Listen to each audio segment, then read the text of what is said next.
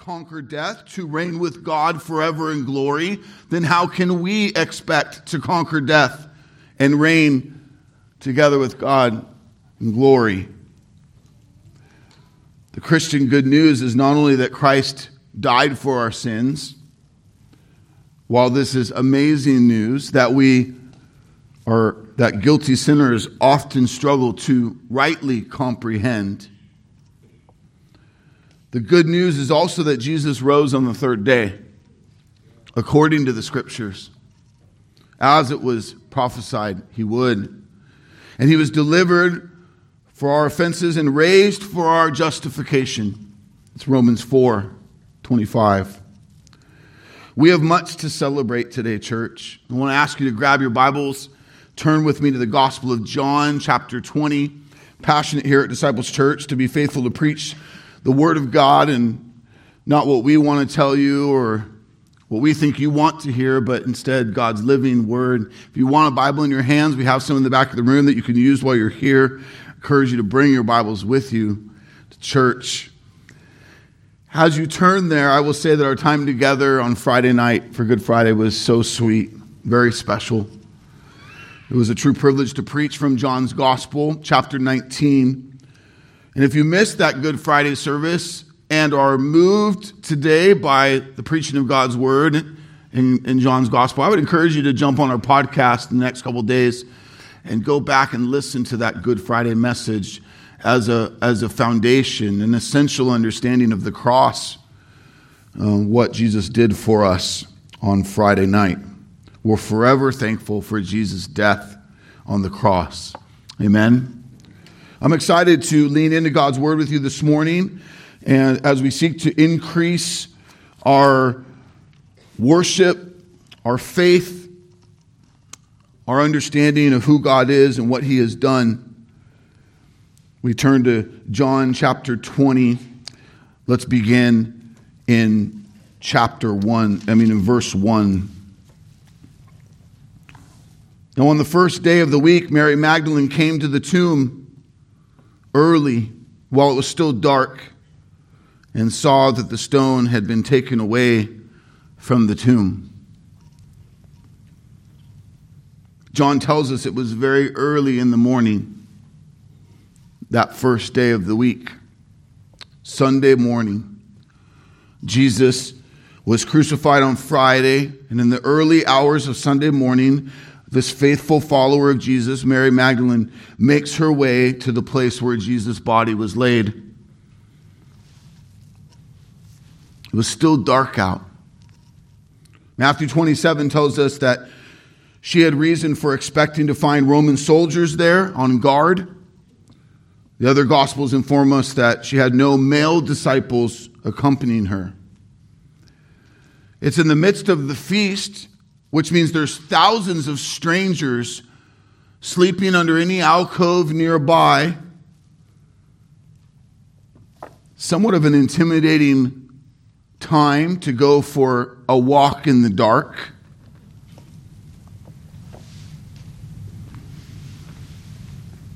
But none of this kept Mary and another sister in Christ from going to the place where her Savior's body lay. One theologian of old commented about her boldness to visit Jesus' tomb in these circumstances. How much more knowledge of spiritual things many of us have, but far lacking in faith and radical love for the Lord, to pursue him with such abandon as Mary. Mary had received so much grace from Jesus, and her response was pure gratitude that knew no bounds. This causes me to contemplate myself and to ask you today do you realize how much grace you have received in God's forgiveness for your sins?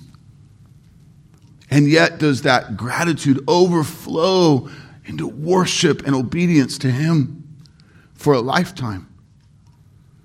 Or are we guilty of maybe even considering God's grace insufficient in our minds and hearts as we complain about what we don't have or what's not going our way in the temporary? A.W. Pink, late theologian, says it well when he says, It is those who have had the clearest sight of their deservedness of hell, whose hearts are most moved at the amazing grace which snatched them from the brands from the burning, that they are the most devoted among Christ's people. Let us pray daily then that it may please God to grant us a deeper realization of our sinfulness and a deeper apprehension of the surpassing worthiness of His Son, so that we may serve and glorify Him with increasing zeal and faithfulness. What does Mary discover as she arrives? The stone has been taken away. Have you considered why the stone was moved? I think often we think so that Jesus could come out. But Jesus didn't need the stone to be moved to come out, did he? We see later in chapter 20, Jesus suddenly appears in the upper room, even though it is clear the doors and the windows were closed and locked.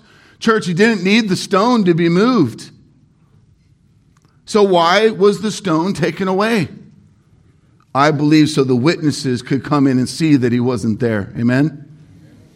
It is rolled away for the testimony of the resurrection. What did Mary do upon seeing this? John 20, verse 2. She ran and went to Simon Peter and the other disciple, the one whom Jesus loved, and said to them, They've taken the Lord out of the tomb, and we do not know where they have laid him. Mary runs to Peter and John, the one whom Jesus loved, the author of this gospel. Mary's first response is not to think of the resurrection, but is to think of foul play. Jesus' body had been taken, snatched. The Jewish leaders would go on record to say that they believe Jesus' disciples stole the body, as recorded in Matthew 27. And this all highlights that grave robbery in this day and age was not that uncommon. But let's read further. Verse 3 through 5. So Peter went out with the other disciple, and they were going toward the tomb. Both of them were running together. But the other disciple outran Peter and reached the tomb first. Stooping to look in, he saw the linen cloths lying there, but he did not go in. It says they ran. When you're excited or you're in an emergency, you don't walk, you run. If you're listening to this sermon and you're not saved, if and when you finally see the good news, hear the good news of Jesus and what it means for you, what Jesus has accomplished on your behalf unto salvation, don't stroll to confess your sin and lay down your life before Jesus. Run into his arms and repent and forever be changed. I pray that for any of you who are unbelievers, that you don't stroll in considering the gospel of the Lord, that, that this Easter service is just not a part of the day or a part of the year. It is the most important appointment you have had or will have all year. And my prayer is you would run to Jesus. They ran. John got there first. He beat the old man. Peeking into the tomb and seeing the linens left behind was enough for him not to go in. Why? Can't imagine what's rushing through John's mind as he waits for his older and slower Peter. Jesus is not there, but his wrappings are. John 20, verse 6 Then Simon Peter came, following him, and went into the tomb. Just like Peter, right? He's got no pause, he just runs right in. And now both of them are on the scene and they evaluate what has happened. Continuing in verse 6, he saw the linen cloths lying there, and the face cloth which had been on Jesus' head, not lying with the linen cloths, but folded up in a place by itself. The burial linens are lying there. The face cloth is neatly folded in its place. A few major things we see in this detail. First, grave robbers would not have left expensive linens at the burial, nor would they have taken the time to do their laundry. Right? I mean, neatly folded. The Roman guard, I mean, if you're stealing Jesus' body, you wouldn't take time to unwrap him, fold the face wrap, and lay it there. No, you grab him and you get out of there. Do you remember when Lazarus emerged from the tomb when the Lord raised him from the grave? He came out wearing all his burial wraps. This is, church, another sign that Jesus' resurrection was not a flustered response, but a precise work of the Holy God. Jesus strategically left behind his wraps. Why? Because they're no longer needed. There's a much deeper meaning in this. All that was related to his burial is put away, it's no longer needed. Jesus has conquered death and the grave. He is risen, and death has no grip on him. Amen? Picture it with me for a moment. What lay before Peter and John was not the object they sought, the Lord Himself, but instead the trophies of His victory over death is what was sitting there. Before they lay the items, before them lay the items that are intended to bind a dead man and hold his body into the decay of death. They are the remnants of the battle that was waged for sin a sign that the victor walked away and he did not see the desired demise that his enemies intended for him, but instead he walked away victorious. This stands as a sign of what is to come for each of us who trust our lives to Jesus Christ. In Christ, we too also will be rid forever of everything connected to the old corrupted life and more than ready, we will enjoy Christ in his glory forevermore.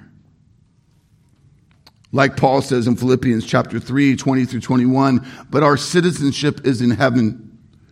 And from it we await a Savior, the Lord Jesus Christ, who will transform our lowly body to be like his glorious body by the power that enables him even to subject all things to himself.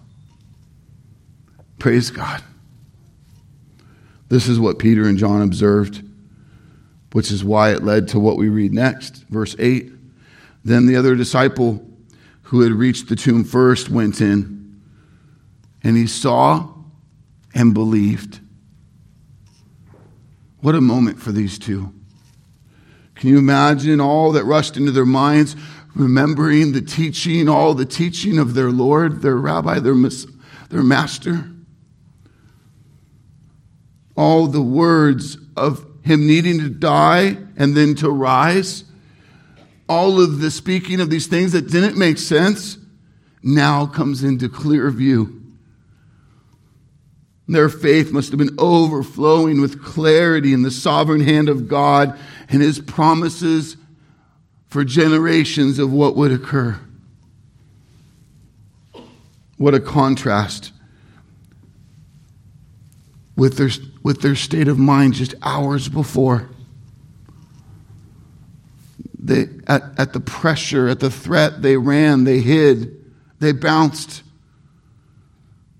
hiding behind locked doors and closed windows. They waited through the weekend and sat sober and somber in a fog of Jesus' arrest, gross torture, and horrific death. But now they see in a way they had not yet that God had been at work in all of these things. They see with clear eyes as they witness Jesus absent from the tomb without his burial wraps. And it says John believed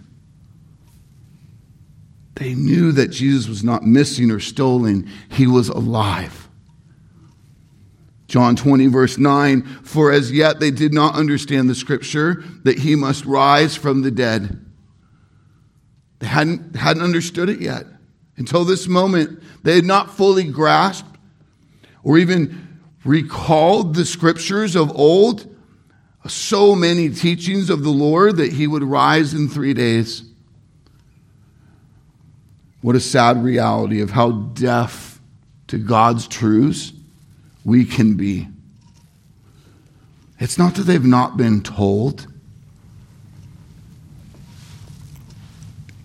For even the enemies of Jesus recalled Jesus' specific words that he would rise in three days. We see this in Matthew's Gospel, chapter 27, 62 and 63. It's all too easy for us to dismiss the vital importance of eternal things when we are overly focused on temporary things. One of the greatest wins of the enemy in your life is not to get you into a whole bunch of bad stuff, it's to keep you busy doing good stuff. That you miss the best stuff. That is life in Christ, serving our Master day in and day out. Surely there is no treasure for us like resurrection from our deserved death. Jesus himself had spoken of this resurrection many times to the disciples, and yet they had not understood what was to come.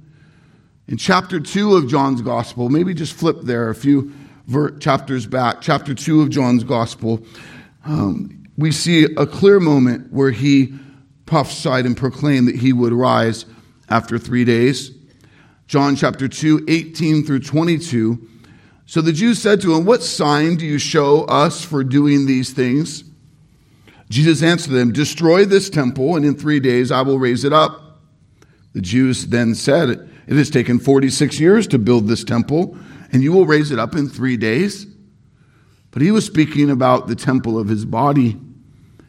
When therefore he was raised from the dead, his disciples remembered that he had said this, and they believed the scripture and the word that Jesus had spoken.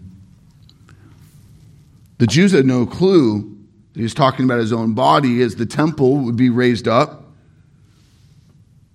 They thought he was talking about the building. In the same passage, John tells us Later, when Jesus would rise from the grave and the disciples would remember and believe, as we just read in chapter 20, their belief would be emboldened. Cowards would become champions for the faith. I have to ask you today having heard the testimony of these things in Scripture, have you put your faith into Jesus? Or are you like the Jews? Who are still looking for a sign. The word that testifies that Jesus is Lord and that Jesus would indeed rise from the grave is enough for you.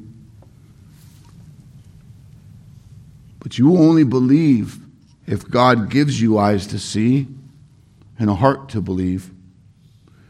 Let me make something very clear.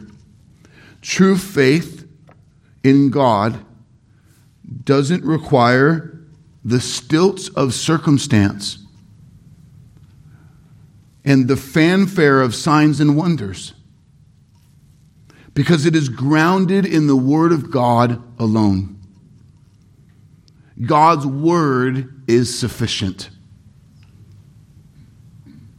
Praying for many of the preachers here in our city this morning, texting them to encourage them to preach God's Word and get out of the way. We need add nothing. No fanfare. No stories to move you. The, God, the Word of God alone will change your life. It's my job to preach it boldly and fully and get out of the way. Those given ears to hear will hear. And their faith will stand on the testimony of God not the sign or, or the proof that they once connected it to. If your faith in God for salvation needs a sign or a wonder to hang its hat on, you could argue that's not faith. But God gives us a great sign. You know what that sign is? The resurrection of Jesus from the grave. This is what Jesus' point is when he says, Destroy this temple in three days, I will raise it up. When Jesus said this, the Jewish listeners were thinking of the temple building. They're thinking, Jesus is boasting in some mad construction skills here. And he's able to have this thing rebuilt in three days? That's crazy. But what Jesus is talking about is not that, but something so much greater. He's talking about something all of human history has been waiting for. Someone far greater than a building or a centerpiece of the Jewish faith. Something far greater than an amazing miracle with only temporary fanfare and beliefs. No, the temple of his body would be torn apart, as we talked about on Friday. And in this, Jesus would bear the sins of all of his people a people of every tribe, tongue, and nation, from generation to generation. All of his elect would be saved. He would conquer death for them and rise. Here in John 2, Jesus is saying, I will do this. He says it again in John 10, eight chapters later, 17 through 18. He says, I lay down my life that I may take it up again. No one takes it from me, but I lay it down of my own accord. I have authority to lay it down, and I have authority to take it up again. Church, hear the good news in Jesus' words this morning. He lays down his life for our sin, and he takes it up again for our victory. When they destroy his body and kill him, it's only by his permission. Jesus then builds it up again in three days. Praise God. Jesus is saying, I am the new temple. When I rise my body from the dead, my chosen people from around the world come to God through me. There will be no more need for pilgrimages to, to Jerusalem. There will only be rebirth of the heart to living faith in Jesus Christ. When Jesus died, it said in Matthew 27 51, Behold, the curtain of the temple was torn in two from top to bottom. That curtain designed by God in the Old Covenant, where he would reside among the people in the Holy of Holies. It's ripped into top to bottom to expose the Holy of Holies. Why is this important, church? Because we need to see the old covenant and all the old sacrificial system comes to an end in Christ's death and resurrection. The Holy of Holies is exposed. Why? Because it's not needed anymore. Why? Because it's no longer the dwelling place of God for his people. Jesus Christ now intercedes for his people to God directly. The temple of God has now become the hearts of the people of God. This is huge. I want you to see this today. Why is this good news? It's good news because for those in Christ, we're no longer separated. The curtain was a reminder that the Holy God was in a place that you cannot get on your own. Your religious efforts to follow the rules will never get you there. The curtain was a reminder that we were separated from God because of our sin. Isaiah 59 2, but your iniquities have made a separation before you and your God and your sins have hidden his face from you so that he does not hear. The essential truth is that everyone will be judged. The good news is that Jesus came to be judged on behalf of those who would put their faith in him. This is what we call substitutionary atonement. Romans 3:25 God presented Christ as a sacrifice of atonement through the shedding of his blood to be received by faith. It is only Jesus' blood that ultimately makes us one with God, that implements the new covenant. Only Jesus' sacrifice releases us from the curse of death and brings new life in the believer. This is the good news. Jesus now stands as our intercessor, making our relationship with God a real and enduring thing for all who trust in him. Hebrews 7:25 consequently he is able to save to the utmost those who draw near to God through him since he always lives to make intercession for them. No more pilgrimages to the temple, no more blood sacrifices are needed. Jesus fulfilled what was needed so that we could have a daily intimate fellowship with the holy God through him. Amen. It is good news because Christ must rise so that we can rise. This is a vital and most critical part of our testimony. You are living in the here and now. You know how I know? Because you're sitting here. You're physically alive. But what happens to you after you die? I have friends who have preached, and people in the audience never lived through the end of their sermon. Is that you today? What is your long term future beyond this relatively short life? Many deny God's existence and believe there's nothing reigning over our existence, our physical existence. People who think that are to be pitied because those who hold this position have no hope after death. For them, death is final. By their own admission and belief. What a hopeless thing. Some believe that all people will experience a celestial or heavenly experience with God and each other. This belief is grounded in the belief that people are generally good and therefore worthy of a happy afterlife. The massive problem with this position is its utter denial of the holiness of God and the reality of our guiltiness in our sin. God's perfection rightly demands absolute honor and perfection.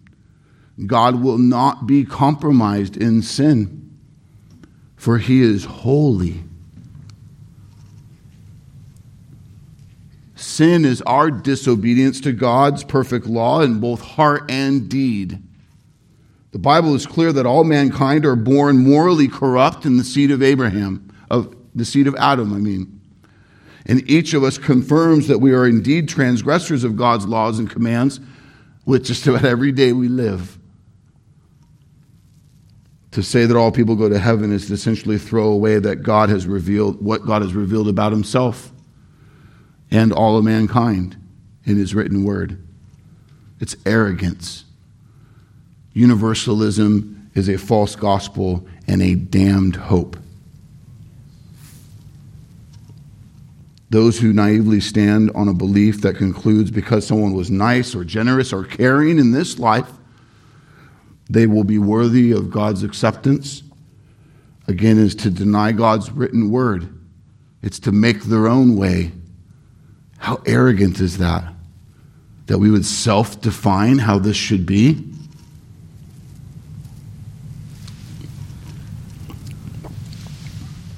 We must not make light of God's holiness and or our guilt in our sin. This means if we have any hope for life beyond this life, any hope for true forgiveness from our sin, any hope for lasting healing and joy, any hope for true selfless love and authentic community among others, we are desperate for the perfect, promised, sacrificial Savior and risen Lord Jesus Christ. Jesus' sacrifice on the cross in the place of his people is the perfect and complete payment for their sin. Without Jesus' substitutional atonement on the cross, we stand guilty before the holy God. That was what we remembered and celebrated on Friday night. But the resurrection of Jesus is so critical because if Jesus stayed in the grave and never resurrected, if he never conquered death, then that would mean his atonement, his work on the cross was insufficient. Therefore, God was not satisfied with his sacrifice on our behalf. And then we're in big trouble. How can we have hope that God would somehow grant us pardon and resurrection if Jesus doesn't have resurrection,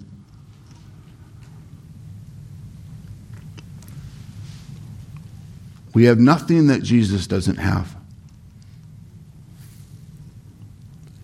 He is perfect. We are guilty. He is God. We are his creation. 1 Corinthians 15, 17 says, If Christ has not been raised, your faith is futile and you are still in your sins. Please understand the absolute critical nature of the resurrection. If Jesus did not rise from the dead, our faith, our hope is futile, he says. Church, our very existence, purpose, life, and hope hangs on the resurrection. Without it, what do we have? Without it, what are we testifying? Every other religion, people are testifying dead prophets not Christianity. For Christ is risen. While the things we celebrate on Holy Week are special, Holy Week is not special or unique for the redeemed Christian in and of itself. Why? Because every day that we have in Christ, this side of eternity, is a celebration and a testimony of the life, death, and resurrection of Jesus. This is why we don't have symbols with Jesus on the cross. Why? Because Jesus ain't on the cross. And this is why on Good Friday, a few days ago, we sing of the resurrected Christ, because that's the faith we have. Every day is a celebration of the resurrection for the believing. Every Sunday, every day is a celebration of Jesus' victory over death and a testimony of the gospel. The death and resurrection of Jesus is not an annual thing, it's a daily thing. It's an all the time thing. It's the very foundation and hope we have in this life and for the next. Unlike all other religions, Christianity alone possesses a founder who transcends death and who promises that his true followers will do the same. All other religions are founded by men and prophets whose end was the grave. As Christians, we take comfort in the fact that God the Son became man, lived without sin, died for our sins as the perfect substitutional sacrifice, and was resurrected on the third day as the great victor over sin and death. The grave could not hold him. He lives and he sits today at the right hand of God, the Father in heaven, 1 Corinthians 15 declares, Death is swallowed up in victory. O death, where is your victory? O death, where is your sting? The sting of death is sin. The power of sin is the law. But thanks be to God who gives us the victory through our Lord Jesus Christ. Thank God for the life, death, and resurrection of Jesus Christ. This is our song. This is our testimony. Jesus, who left his throne in heaven, where he rules and reigns as King of kings and Lord of lords, to come to earth, to take on the life of a servant, where he humbly and painfully took our deserved wrath so that we could have eternal life with God, be empowered to serve him on mission every day he gives us.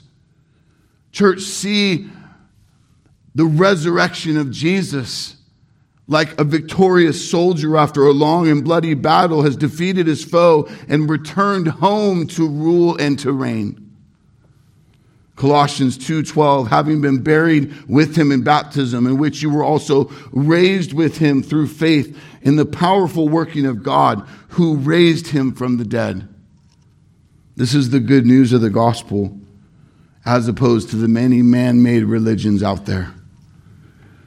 All man made religions essentially say earn your forgiveness, make your way, form your identity, earn your victory, resurrect yourself from hardship, follow the rules to try to be included. The gospel of Jesus says God has graciously elected and acted upon you in grace to raise you from death to life. The gospel says Christ has earned your victory over sin and death for you, to all who believe in him. On Resurrection Sunday, we celebrate this great act of God, the resurrection of Jesus Christ. But for this to be good news, you must believe. You must lay down your life the foot of the cross and give your life to Christ.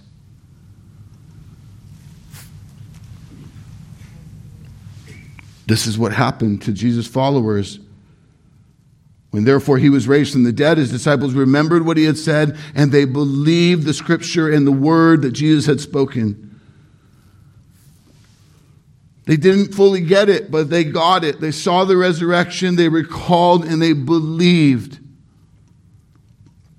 All of you who hear my voice today, you've heard the testimony of Jesus that he did indeed die, that he did truly rise again on the third day. He reigns at the right hand of the Father, making intercession for all who believe in him, who trust in him, who lay down their lives to live for him. This is the purpose of this whole gospel, as John says in, later in chapter 20, verse 30 through 31. Jesus did many other signs in the presence of the disciples, which are not written in this book, but these are written so that you may believe that Jesus is the Christ, the Son of God, and that by believing you may have life in his name. Do you believe? If you do, you have new life in Jesus.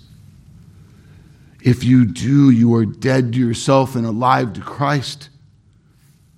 If you believe in him, the scripture says you have been crucified with Christ.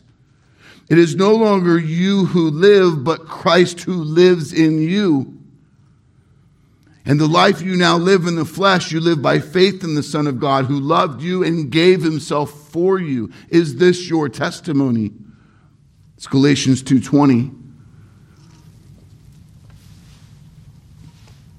What do we do, church, with this good news? The same thing Peter and John did. Verse 10 of John 20 Then the disciples went back to their homes. Why? To testify what they had seen. Can you imagine what Mary, Jesus' mother, would have felt as John, who is now caring for her, returns through the door to inform her? He's risen. Church, we must too not keep this good news to ourselves, but testify it every day. You don't love your unbelieving family to keep this quiet. You love to wreck that relationship with the proclamation of the truth of the gospel. To keep it quiet is not to love them, it's to love yourself and the relationship they give you in the temporary. Love them to speak the truth of the Lord, call them to repentance and belief that they, in God's perfect time, would be saved. We must testify, church. We must shout it from the rooftops Jesus is alive. Consider with me the words of Paul in Romans 6 1 through 11. What shall we say then? Should we continue in sin that grace may abound? By no means. How can we who died to sin still live in it? Do you not know that all of us who have been baptized into Christ Jesus were baptized into his death. We were buried, therefore, with him by baptism into death, in order that just as Christ was raised from the dead by the glory of the Father, we too might walk in the newness of life. For if we have been united with him in a death like his, we shall certainly be united with him in a resurrection like his we know that our old self was crucified with him in order that the body of sin might be brought to nothing, so that we would no longer be enslaved to sin. For one who has died has been set free from sin. If we have died with Christ, we believe that we will also live with him. We know that Christ, being raised from the dead, will never die again. Death no longer has dominion over him. For the death he died, he died to sin once and for all, but the life he lives, he lives to God. so you also must consider yourselves dead to sin and alive to God in Jesus Christ. Is this your testimony, Christian? Paul explains that we are to walk in the newness of life. Our lives are to change. Salvation is to flip it on its head. Christ died to sin, so we must also consider ourselves dead to sin. Christ came back to life, therefore, all who are in Christ are alive to God. Therefore, we no longer walk according to the flesh, but according to the Spirit, as Rob testified earlier. Only in the power of the Holy Spirit do we truly become empowered to not live in the flesh, not be enslaved to it anymore. We, we then are done with fleshly addictions and, and idolatry over the good things God created. Only in Christ, Christ can our lives truly begin to change and be sanctified. But none of this is possible if Jesus stays in the tomb. His resurrection is our victory over the reign of sin. Only because he's risen do we have the blessed assurance that we sang about earlier this morning. Only because he has risen do we have the confidence, the ability to walk in the righteousness of God. So I ask you, is your life and your priorities truly, first and foremost, a testimony of life in Christ? that Jesus is Lord of your life. Not you. You belong to Him. Or is your faith in Jesus a compartmentalized thing that you hang your hat on? You kind of make your own way, you make your own rules. It doesn't completely shape who you are and why you do what you do or why you don't do what you don't do. I realize on Easter there are many who might be here this morning who claim Christ, but you're not committed and plugged into the local church. You're not obeying God's word faithfully. Maybe you're not inviting others into your life to truly hold you accountable to Christ, your Lord, to keep your affections centered on Him. You're not fighting sin and practicing righteousness. You're, you're kind of making your own way. You're self deciding what is and what isn't, what needs to be and what doesn't. Maybe you're clinging to a time that you used to attend church faithfully, or a season when you were devoted to serving Jesus, giving yourselves to the truths of the Bible, but maybe you've become distracted. Maybe you've become busy with life. Maybe you've become full of excuses.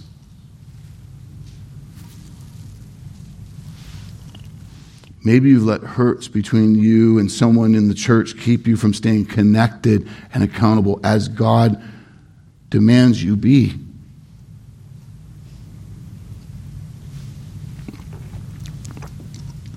Can I say this to you if any of that applies? Because I love you and I'm glad you're here. These things that I've just spoken of are signs that maybe you have not truly trusted your life to Jesus. Maybe what you're hanging your hat on is something else. Because too many days you wake up and you call the shots.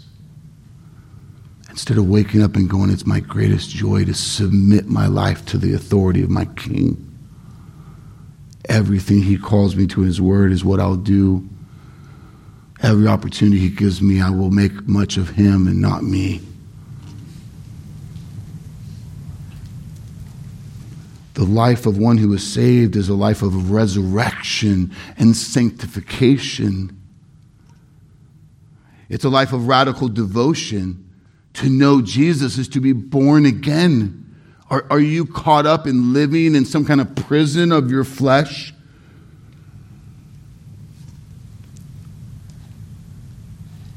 Or do you need to know resurrection? Away from fleshly ways and entrapments and wanderings. Those who God gives saving faith trust their entire lives to Jesus. Not, it's not a negotiated deal. He reigns as high as our King, our authority, our greatest love. We hunger for His Word. We love to be accountable by His people. We're active in and committed to the local church, fighting for the things that are important not to us, but to Him. We repent when we see we're caught up in sin. We're quick to be humble about it, not to make excuses, not to say, look over there. This is the difference between the, the loving the Savior of Friday night. A lot of people dig that. And loving the Lord, the resurrected Lord of Sunday. He must be your Savior and your King.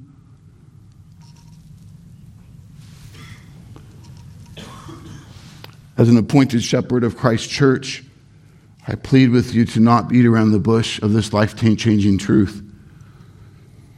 So let me ask you straight up. You and the Lord know the answer. Is Jesus your Savior and Lord?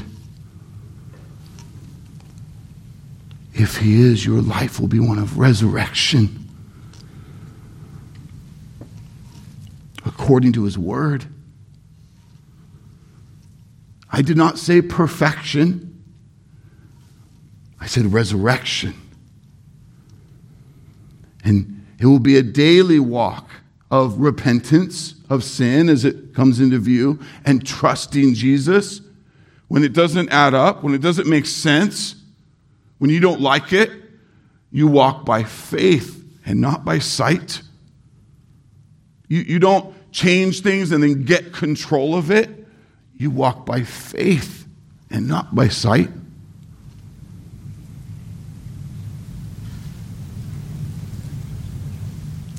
We're to grow in the church. We're to grow in the word, serving others, giving away our temporary treasures, treasures for eternal ones. For those of you who have drifted away, you're guilty of walking in disobedience. You're guilty of making secondary the things of God. I can think of no better day than for you to go to God in prayer and confess your sin. Sit your family down or someone who loves you and just be open and honest. This is where I'm at. And it needs to change. To turn towards Him, towards His church, towards His word, and live. Today is the first day of the rest of your life. May it be for the glory of the Lord Jesus and the eternal good of all those He puts in your path. May it no longer be about you. Why? Because all that you need, you have found in Jesus. Amen? If Jesus is not your Savior and your Lord, the Bible says, repent, for the kingdom of God is at hand. Trust in Jesus with your entire life. This means you die to yourself and you live for Him.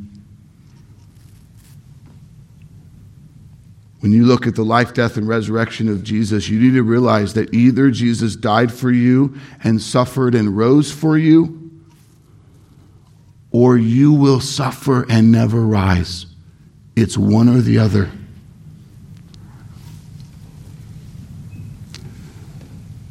I pray that no one would leave here today as Lord of their own lives, still in sin, and therefore still an enemy of God. Friends, there is no hope apart from the death and resurrection of Jesus. Your sins are real. The wrath of God is real. Hell is real. But the forgiveness of sin and resurrection and new life through Jesus Christ alone is also very real. Amen? What a wonderful thing God has done in the life, death, and resurrection of Jesus Christ. This is why we gather, church. This is why we sing. This is why we too go and testify as they did, as we saw today. Why we live each day for His glory that He gives us under the sun. May we live lives of resurrection in the power and the love of Jesus. May we be forever changed. Let us stand together now and respond in worship, repentance, and faith to these things. Pray with me. Father, I thank you for, for this day. I thank you for this testimony in John's gospel of these things. What a great gift your word is to us to remind us, to awaken us, to shape and conform us to truth and away from lies, to what is lasting and away from all the things we're so guilty of clinging to that are so temporary. Lord, help us to let go of an over cling to what is temporary and just love our cling to you who is eternal. I pray for the generations in the room, the kids, the grandkids, the friends, the uncles, the brothers, the dads, the sisters, Lord, that, that you would be doing a mighty work in these families, in each one, as you've ordained it to be in your perfect time. Salvation doesn't belong to us, it belongs to you. And so I ask you, Lord, do your work today, that new birth would happen, that those who are dead would come to life by your sovereign decree. God, do that as we praise the resurrected Jesus as we, as we let go of all that is fleeting and temporary and sing out that you are enough, more than enough. We worship you. In Jesus' name we pray.